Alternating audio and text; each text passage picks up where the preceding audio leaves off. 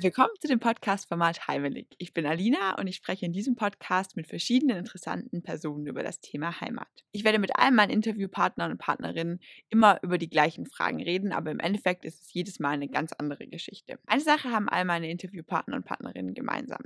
Sie haben ihre ursprüngliche Heimat verlassen und leben nun in Deutschland. Ich spreche aber nicht nur mit geflüchteten, migrierten Personen, sondern in jeder Folge spreche ich auch mit einem Experte oder einer Expertin, die sich schon super lange für Geflüchtete engagieren. Was mir wichtig ist, klarzustellen, bevor wir mit der Podcast-Reihe starten, ist, dass ich im Nachfolgenden alle Experten und Expertinnen siezen werde und alle anderen GesprächspartnerInnen duzen werde. Mir ist super wichtig, dass ich damit auf gar keinen Fall eine Hierarchie herstellen möchte oder irgendwie eine Meinung mehr Gewicht als einer anderen geben möchte. Es ist einfach so entstanden, dass ich mit den geflüchteten, migrierten Personen über super persönliche Lebensgeschichten spreche und sie mir im Endeffekt auch das Du angeboten haben. Als ich angefangen habe, mich mit dem Thema und dem Podcast zu beschäftigen, habe ich mir viele Fragen zum Thema Heimat gestellt. Die größte Frage, die für mich immer aufkam, war: Kann man sich überhaupt einen neuen Ort daheim fühlen? Da ich aber in dem Format eben anderen Menschen die Möglichkeit geben möchte, ihre Geschichte selbst zu erzählen, kann und werde ich die Frage nicht alleine beantworten. Dafür spreche ich heute nämlich mit Ariane. Außerdem unterhalte ich mich nachher noch mit Hildegard Bühler, die sich schon super lange für Geflüchtete engagiert. Bevor Ariane jetzt von ihrer Geschichte erzählt, habe ich sie gebeten, sich selbst kurz vorzustellen. Ich bin Brasilianerin.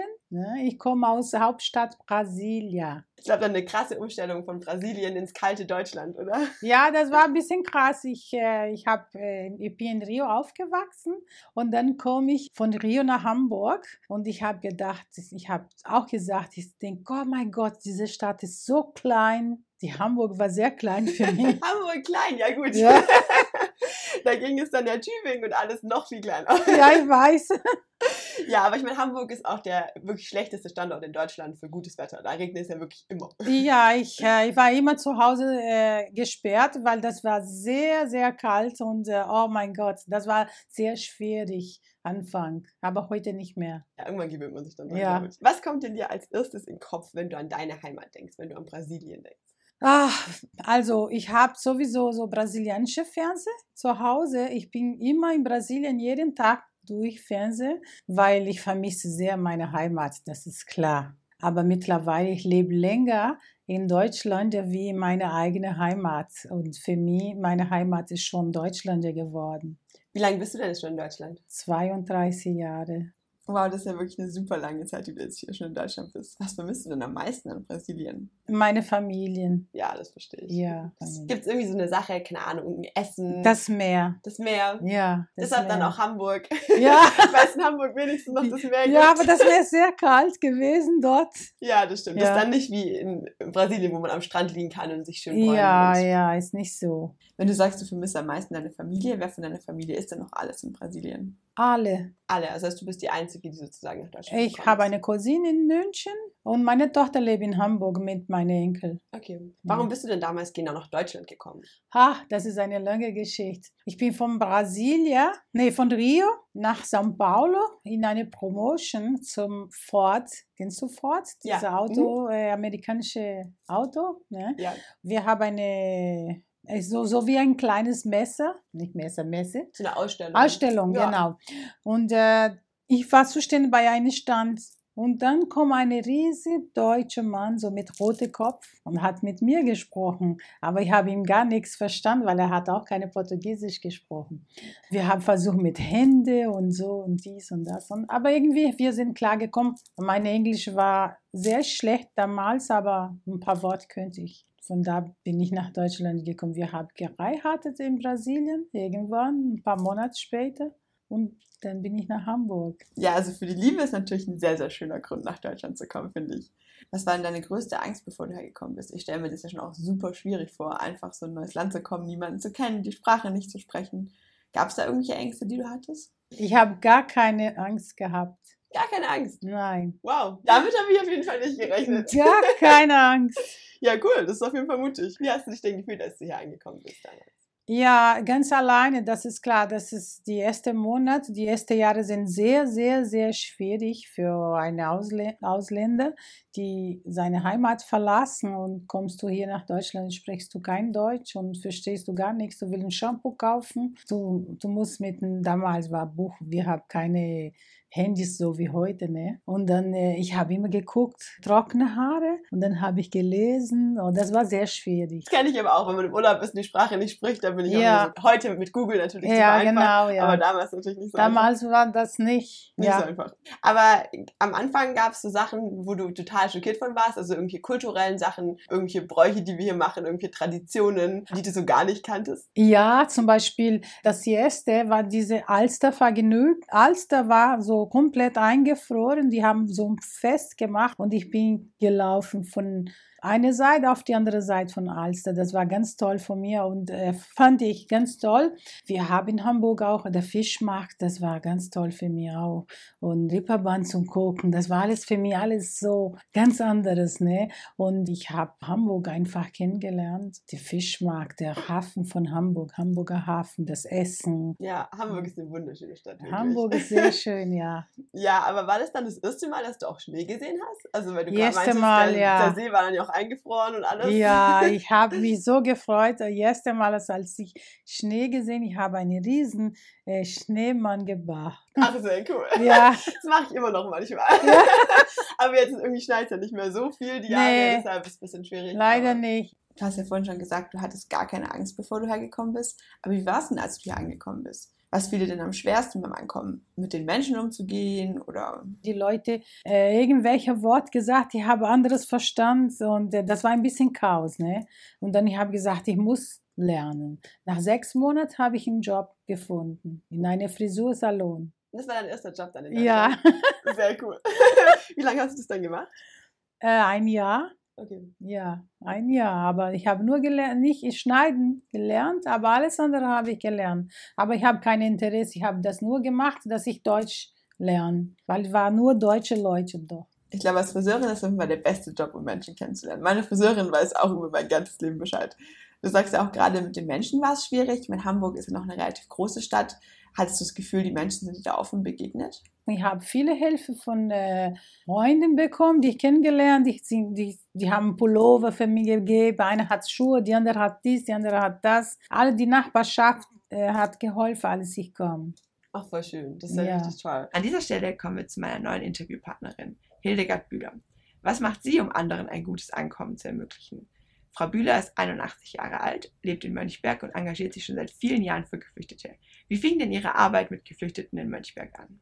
Wir haben in Mönchberg schon angefangen, bevor Flüchtlinge kamen. Viele Leute aus, aus verschiedensten Herkunftsländern, Leute nicht, sondern vor allem Frauen, zusammenzurufen und miteinander Kaffee zu trinken im Feuerwehrhaus. Also das war schon in Mönchberg so der Anfang sozusagen. Der allererste Anfang mit Flüchtlingen war in meinem Haus oder in unserem Haus mit einem Ehepaar mit dreijährigem Kind aus der Türkei, aus Istanbul, die dort Bei, ein, bei den politischen Unruhen um den ersten Mai herum, neunzehnhundert, weiß nicht mehr genau, war es einundachtzig oder war es Anfang achtzig, gegangen sind und geflohen sind sozusagen und in Deutschland versucht haben, Fuß oder Füße auf den Boden zu kriegen. Ja, sie haben bei uns viereinhalb Jahre gewohnt. Ja. Naji und Ali mit der kleinen Elfren. Sie haben bei uns gewohnt in einem Haus, das keine zwei Eingänge hat, sondern einen Eingang. Und wir haben die beisammen gesessen, miteinander geredet. Ich habe auch geholfen, wo es nötig war, mit irgendwelchen Papieren oder mit Kontakten. Das war der Anfang. Wie kamt ihr denn zu der Familie? Damals gab es nur sehr, sehr wenige Flüchtlinge. Freunde von uns in Herrenberg, weiß nicht genau, wie die zu der Familie gekommen sind. Die hatten sie bei sich im Haus aufgenommen. Da war aber dann kein eigener Bereich, da nur ein Zimmer und Küche und Bad und alles war gemeinsam. Und irgendwann war das nicht mehr so günstig für alle Beteiligten. Und dann hat meine Freundin aus Herrenberg gesagt, du, die, die müssen sich was anderes suchen, die gehen jetzt nach Dänemark, um dort vielleicht Asyl zu bekommen. Und ich war drei Jahre vorher in Kamerun. Ich war selber eine Außenseiterin oder ich war selber jemand, der von woanders herkam. Natürlich nicht zu vergleichen mit Flüchtlingen, die darauf angewiesen sind, dass man ihnen hilft, dass man staatlicherseits auch unterstützt. Wir sind bestens unterstützt worden von unserer Organisation, die uns geschickt hat. Aber trotzdem, wir mussten auch gucken, wie kommen wir mit den Leuten zurecht oder wie kommen die mit uns zurecht. Die müssen auch schauen, das sind ja, Weiße, die waren mal Kolonisatoren und so weiter. Ich habe mir da nicht vorher überlegt, also ich möchte jetzt was mit Flüchtlingen zu tun haben, sondern mich interessieren einfach Leute von woanders. Ja, ich bin... Ich bin so neugierig und wir haben gesagt, okay, wenn ihr nichts findet in Dänemark, wir haben noch eine Möglichkeit für euch. Und vorher waren aber schon andere türkische Leute, haben bei uns gewohnt, äh, sogenannte Gastarbeiter, drei Jahre lang. Das sind schon andere Vorerfahrungen auch gewesen. Aber wir haben ziemlich viel Kontakt noch, ja. Das liegt aber auch an der Naji, die einfach äh, sagt, hier war mein erstes Zuhause in Deutschland und da, da gehöre ich irgendwie auch hin. Wie ging es dann weiter? Was haben Sie danach für Flüchtlingsbewegungen miterlebt? Also nach diesen wenigen türkischen Flüchtlingen, die damals gekommen sind, die sind eigentlich so gar nicht so richtig aufgefallen, sind irgendwie untergekommen irgendwo. Da hat auch die Stadt sich noch nicht um Unterkünfte bemühen müssen. Das hat dann angefangen, als in Eritrea der Bürgerkrieg anfing. Da kamen einige eritreische Familien und als im Libanon der Bürgerkrieg begann. Ich kann jetzt die Jahreszahlen leider nicht mehr genau sagen, aber es war alles in den achtziger Jahren, Anfang der achtziger Jahre. Und dann im Mitte, Ende der achtziger Jahre war dann der Umschwung im Iran, da, als Khomeini an die Macht kam. Da kam ein ganz großer Schwung iranischer Familien vor allem oder auch viele junge Männer, die also aus dem Iran geflohen sind über die Türkei. Wir hatten einen, einen Verein gegründet, der nannte sich dann nach kurzer Zeit Flüchtlinge und wir. Ging zum Teil von der evangelischen Kirche aus, aber es waren auch von der katholischen Kirche Leute dabei oder ganz unkirchliche Leute. Und wir haben gemeinsam überlegt, was ist zu tun, was brauchen die Leute. Natürlich, sie brauchen eine Unterkunft, eine Wohnung. Es gab damals schon die ersten Container, die man aufgebaut hat. Das waren keine armen Leute, die zu uns geflüchtet sind aus dem Iran, auch aus Afghanistan damals schon. Keine Leute vom Land oder, sondern meistens Leute aus Teheran oder aus den größeren Städten, die angenehm gewohnt haben, die Besitz hatten. Und dann waren die auf einmal mit ihren zwei Kindern in einem Containerzimmer eingesperrt und uh, mussten in einer Küche gemeinsam mit anderen Leuten kochen, mit denen sie sich nicht unbedingt immer verstanden hat. Zu gleicher Zeit waren Bangladeschi gekommen auch und das waren eigentlich fast nur, bis auf zwei Familien, lauter junge Männer, die einen ganz anderen Lebensstil hatten und, und das war schwierig für die Leute aus verschiedenen, nicht nur Herkunftsländern, sondern auch verschiedenen sozialen Gruppen. Wie kamt ihr denn dazu, den Verein zu gründen? Es gab zwar von der Stadt eine Beauftragte, damals eine sehr nette Frau Ludwig. Für sie war das Überforderung, da brauchte man einfach mehr Hilfe. Ich habe jahrelang immer geguckt, welche Kinder brauchen Nachhilfe, welche, meistens waren es Schüler, aber es waren auch mal Studenten oder Erwachsene, auch ältere Leute mal. Aber die meisten waren wohl Schüler aus den beiden Gymnasien und aus der Realschule, die dann einmal, zweimal in der Woche mit den Kindern gearbeitet haben. Das habe ich lange, lange organisiert. Wir haben Café International gemacht. Früher hieß das Asylcafé, später Café International. Alle Leute eingeladen, die in den Heimen gewohnt haben, also in den Sammelunterkünften Berliner Straße und das andere war Marienstraße. Wir haben auch die Leute in ihren Wohnungen besucht und haben einfach versucht, ihre Schwierigkeiten kennenzulernen oder sie einfach anzuhören oder mit ihnen ins Gespräch zu kommen, auch von uns aus etwas zu verstehen. Wir mussten ja die Leute auch erst irgendwie in ihren Eigenarten verstehen lernen. Der Verein hatte viel zu tun in am Anfang mit diesen sehr vielen Iranern, die gekommen sind. Später war der Krieg in Kosovo und, und in Ex-Jugoslawien. Da kamen sehr viele Flüchtlinge. Ich sage immer noch Flüchtlinge. Leider habe ich mir leider noch nicht anders angewöhnt. Mit dem Beginn des Syrienkrieges wieder diese neue Welle. Also es kamen immer wieder neue Flüchtlinge. Bis jetzt im Februar diese neue große Welle aus der Ukraine kam. Ich habe auf jeden Fall das Gefühl, dass es im Rahmen des Ukraine-Kriegs eine ganz neue Solidarität gegenüber Geflüchteten gibt. Menschen nehmen UkrainerInnen daheim auf, es gibt auch viel mehr Möglichkeiten, irgendwie schneller Arbeit zu finden und so weiter. Und ich bin natürlich nicht die einzige Person, die den Eindruck hat, sondern viele Menschen in der Öffentlichkeit diskutieren auch genau das Thema gerade. Wie erklären Sie sich denn, dass es jetzt mehr Empathie gegenüber ukrainischen Geflüchteten gibt? Die Religion und die Kultur, die uns bekannter ist einfach, die, die osteuropäische Kultur. Und ich weiß nicht, wie weit sich die ukrainische von der russischen Kultur unterscheidet, aber wir denken doch, dass das sehr nahe ist.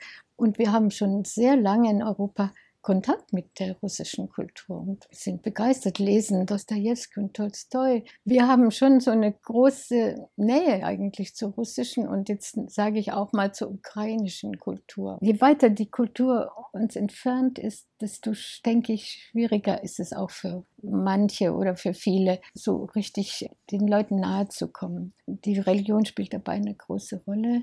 Diesen großen Vorbehalt dem Islam gegenüber kommt schon aus dem Mittelalter und aus den Türkenkriegen und so weiter, aber schon in den letzten, denke ich, zwanzig Jahren mehr entwickelt. Und darunter leiden natürlich dann auch die Syrer oder die Afghanen. Gibt es vielleicht eine Familie, die einen besonderen Platz in dem Herzen gewonnen hat? Bei mir ist, sind viele Plätze im Herzen irgendwie besetzt oder waren besetzt. Es sind eher diejenigen, die nachher besonders weiter an mich gewandt haben und den Kontakt zu mir nicht verlieren wollten. Das ist eine afghanische Familie. Von dem Zeitpunkt, an dem sie gekommen sind, bis zu ihrem vierten Schuljahr begleitet, vor allem in der Schulzeit dann, aber auch vorher gab es so viele Probleme mit dem Asylverfahren. Ich habe ja auch zusammen mit, mit anderen Leuten aus unserem Verein die Leute zu den Rechtsanwälten begleitet, die Leute zum Gericht begleitet und so weiter. Und das verbindet einem natürlich auch sehr stark. Also eine afghanische Familie, die ich sehr gern hatte, die kriegten dann irgendwann noch ein zweites Kind. Die liegen mir immer noch am Herzen, aber genauso liegt mir Eine,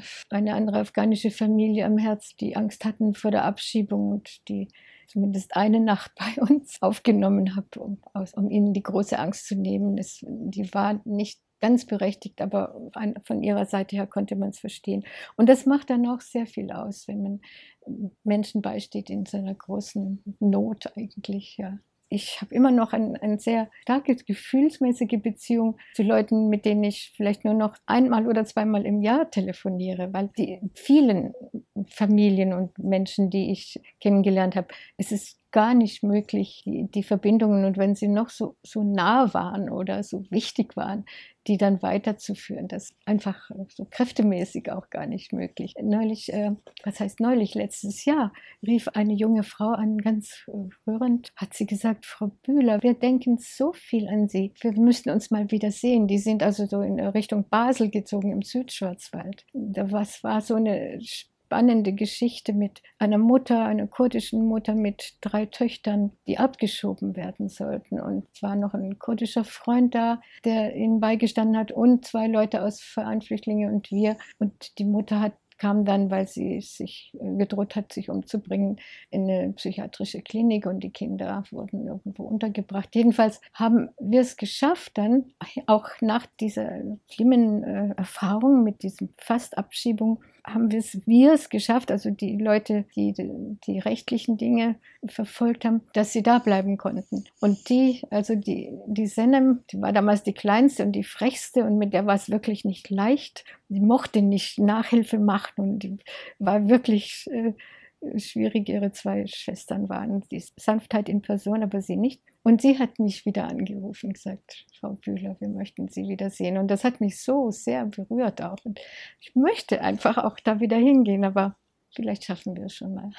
Also ich stelle mir schon vor, dass es zu Beginn sicherlich super schwierig ist, wenn eine komplette fremde Familie bei einem einzieht, die irgendwie dann auch noch einen ganz anderen kulturellen Hintergrund hat. Und natürlich irgendwie sind es auch ganz andere, unbekannte Verhaltensweisen und man muss da irgendwie erstmal auf einen gemeinsamen Nenner kommen.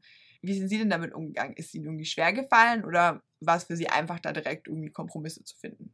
Mit den Verhaltensweisen, da war ich, ich denke, sehr tolerant oder so, weil ich habe nicht erwartet, dass die sich genauso verhalten wie wir. Ich habe oft gefunden, dass die Verhaltensweisen zum Beispiel einer iranischen Familie oder einer afghanischen Familie mir in mancher Hinsicht viel besser gefallen haben, zum Beispiel was Gastfreundschaft anbelangt. Man wurde eigentlich sofort in die eigenen vier Wände, das war ja manchmal nur so ein Containerzimmer oder eine kleine Wohnung, gebeten zum Tee, zum Kaffee oder zum Essen. Das ist mir jetzt noch vor vier oder wann war das, vier Jahre, noch vor Corona, hatte ich äh, über ein paar Monate sehr intensiven Kontakt mit einer syrischen Familie, die ich regelmäßig zur H N O begleitet hatte, hatten zwei gehörlose Kinder. Und da war ganz klar, kommen Sie Tee trinken, wir haben was gekocht, bitte kommen Sie. Und ich denke, die Gastfreundschaft ist nicht nur, kommt nicht nur daher, weil sie eine Gegenleistung erwarten, sondern weil das einfach mit jemandem etwas zu tun hat, dann lässt man den in seinen eigenen Bereich kommen und dann bemüht man sich um den auch. Das hat mir immer sehr gut geschmeckt bei den Syrern. Jetzt ist, was ich mich an die letzten Dinge erinnere, oder bei den eritreischen Familien, oder da kenne ich vor allem eine, das schmeckte schon mal ganz anders eigentlich als bei uns oder ziemlich anders. Und dann der eritreische Kaffee hinterher ist der beste Kaffee, den ich überhaupt kenne. Haben Sie das Gefühl, der Verein kann etwas bewirken in Herrenberg? Ich denke, in Herrenberg, man hat auch gesagt, der Verein Flüchtlinge und wir hat eigentlich ein sehr gutes Flüchtlingsklima geschaffen in Herrenberg. Wir haben Feste gemacht, wir haben jedes Jahr einen Jahresausflug gemacht. Am Ende wollten sie eigentlich nur noch an, zum Bodensee. Äh, wir waren aber auch schon in Heidelberg und, in, und sogar mal im Europapark in Rust oder in Ulm und, und Füssen und was weiß ich. Wir haben schöne Dinge gemacht. Dafür war, glaube ich, Herrenberg auch bekannt, dass man da den Leuten auch mal ab und zu mal was bietet. Indem wir mehr über den Verein, in dem sie mitgewirkt hat, erfahren haben, habe ich mich dann danach gefragt, gab es für Ariane auch irgendeine Organisation, die ihr beim Ankommen geholfen hat? Ja, und dann äh, nur die Nachbarn, die mich kennengelernt und sie hat versucht, mit mir zu reden und ich kann nicht, wir haben mit Händen gesprochen, ah, mein Gott. Aber das hat alles geklappt. Ja, aber das ist ja schön, das ist ja die Hauptsache. Und es ist eigentlich auch cool, wenn man dann sich verständigen kann, so eigentlich ohne eine Sprache zu können und ohne Worte. Ja, ich könnte ein bisschen Englisch damals und das war's. Das war schon schwierig. Ja, kann ich mir richtig gut vorstellen.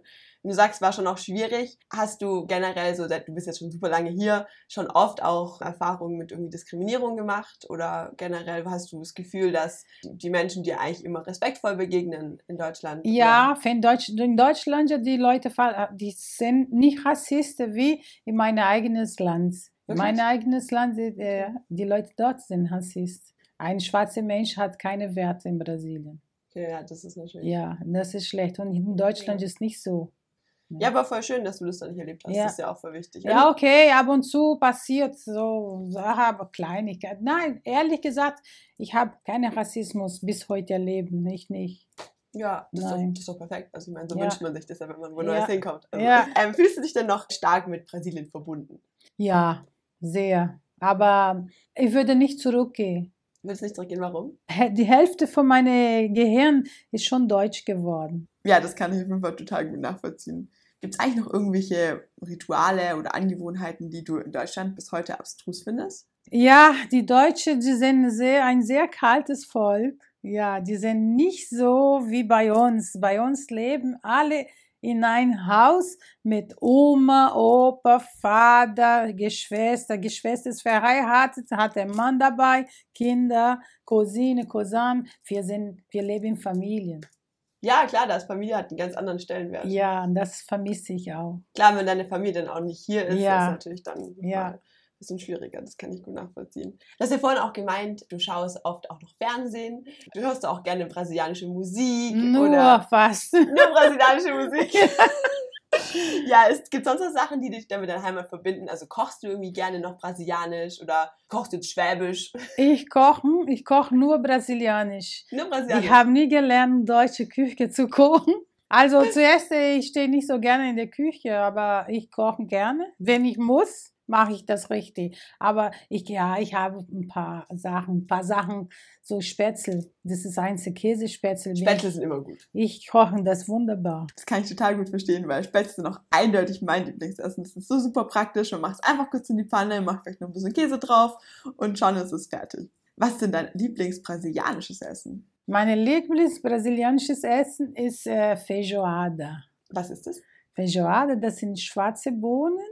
Das wird gekocht mit, äh, also ich, nee, ich esse kein Schweinefleisch, aber du kannst kochen mit so getrocknetem Fleisch, von Rind, Wurst und ganz viele verschiedene Fleischarten. Und dann machst du da rein und dann kochst du. Feijoada ist eine traditionelle brasilianische Essen. Das wird mit Reis und die Brasilianer machen viele Sachen so. Die essen nicht so wie wir hier. Wir machen zum Beispiel nur Käsespätzle, das ist, das war's. Da in Brasilien, die machen Reis, Bohnen, Fleisch, Salate, Spaghetti, alles gleichzeitig. Dann machen diese riesen Tisch, einen besonderen Sonntag und dann die Familie wird zusammen gegessen.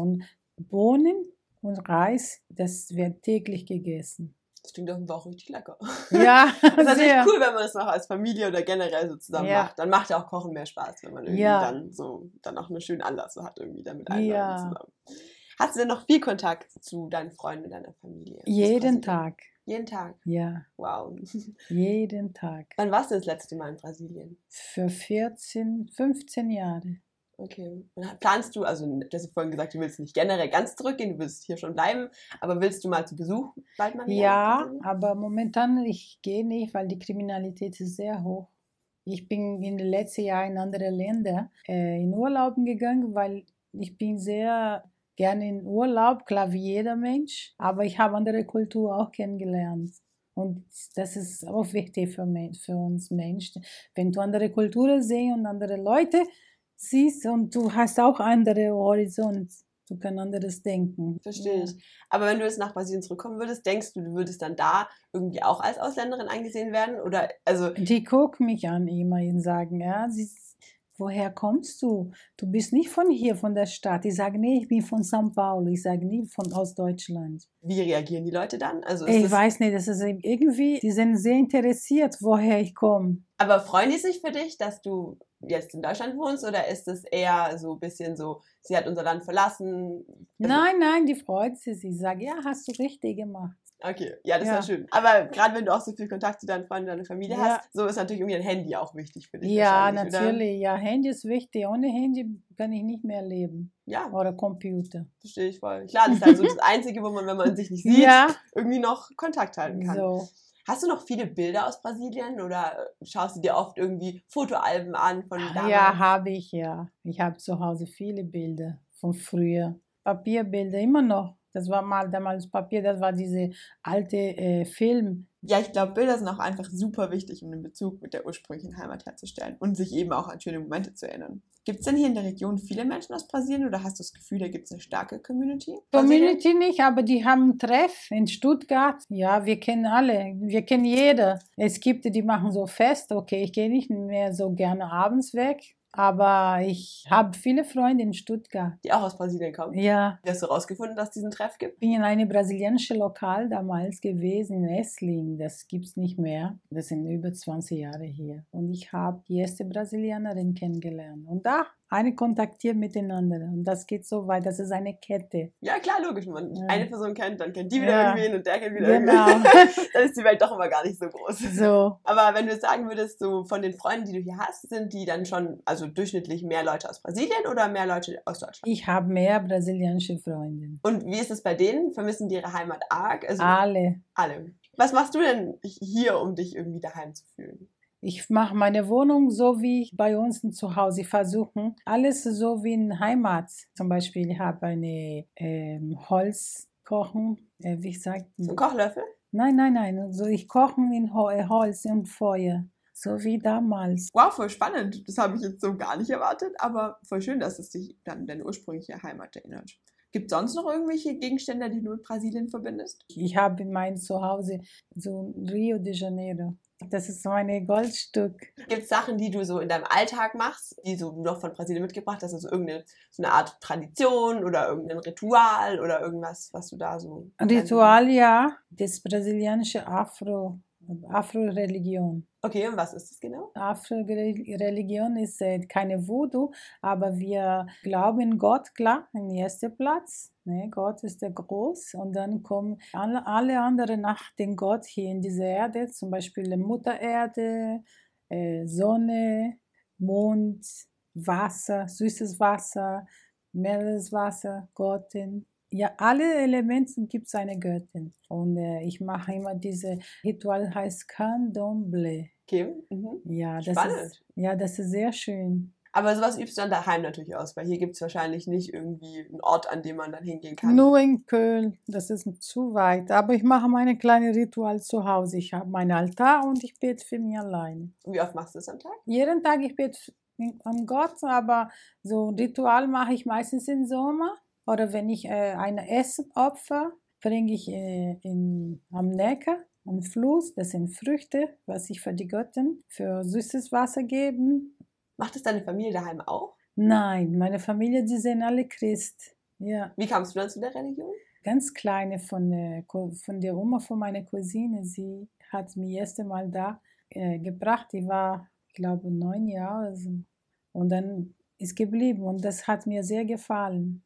Ja, ist doch voll schön. Und ich meine, klar, das ist natürlich irgendwie auch generell so ein Ritual ist ja irgendwie Ritual, auch was ja. Schönes und was irgendwie den Alltag strukturiert und was aber auch dazu führt, natürlich, dass du dich irgendwie auch noch an deine Heimat und an deine Bräuche da ja.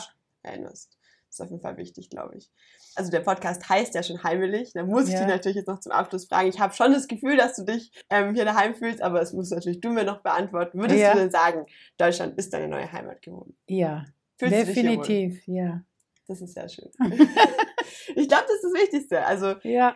Ich meine, so, ich habe, finde ich, im Gespräch heute mit dir rausgehört, dass Heimat für dich nicht nur generell ein Ort ist, sondern auch einfach ein Gefühl und natürlich auch viel damit zu tun hat, dass du auch von deiner ursprünglichen Heimat irgendwie noch viel in dein Leben integrierst, sei es Musik, sei es Essen, ja. sei es deine Familie, deine Freunde. Ja. Und ja, dadurch kannst du dich trotzdem auch hier daheim fühlen, obwohl sozusagen die ganzen Sachen eigentlich ursprünglich ja. in Brasilien sind. Ja, vielen Dank, Ariane, dass du heute so oft mit mir Bitte über deine gerne. Geschichte geredet hast und auch dein Verständnis von Heimat. Ja. Ich fand es super spannend und habe total viel gelernt. Auch mit Frau Bühler habe ich über ihr Verständnis von Heimat gesprochen, das sich nochmal von Arianes unterscheidet. Abschließend berichtet sie uns noch davon, woran sie denkt, wenn sie den Begriff Heimat hört.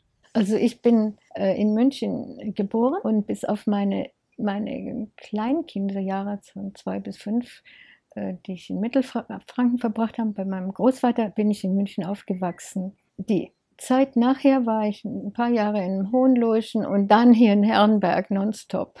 Also ein, ein paar Wochen, Jahre in Haslach und hier in Mönchberg am längsten. Und eigentlich, ich habe letztes Jahr mir gedacht, so, jetzt, jetzt glaubst doch endlich, dass Mönchberg deine Heimat ist. Weil ich immer irgendwo noch, ich habe meine Jugend in der Stadt verbracht und ich finde, das ist sehr, sehr wichtig. Das Gefühl, ob ich mich an einem Ort zufrieden fühle oder wohlfühle, das kann ich sagen. Ich habe hier einen wunderbaren Ort in, in, in Herrenberg oder sogar in Mönchberg am Schönbuchrand mit, mit Blüten und Früchten und allem, was man sich so wünscht an, an, an Natur.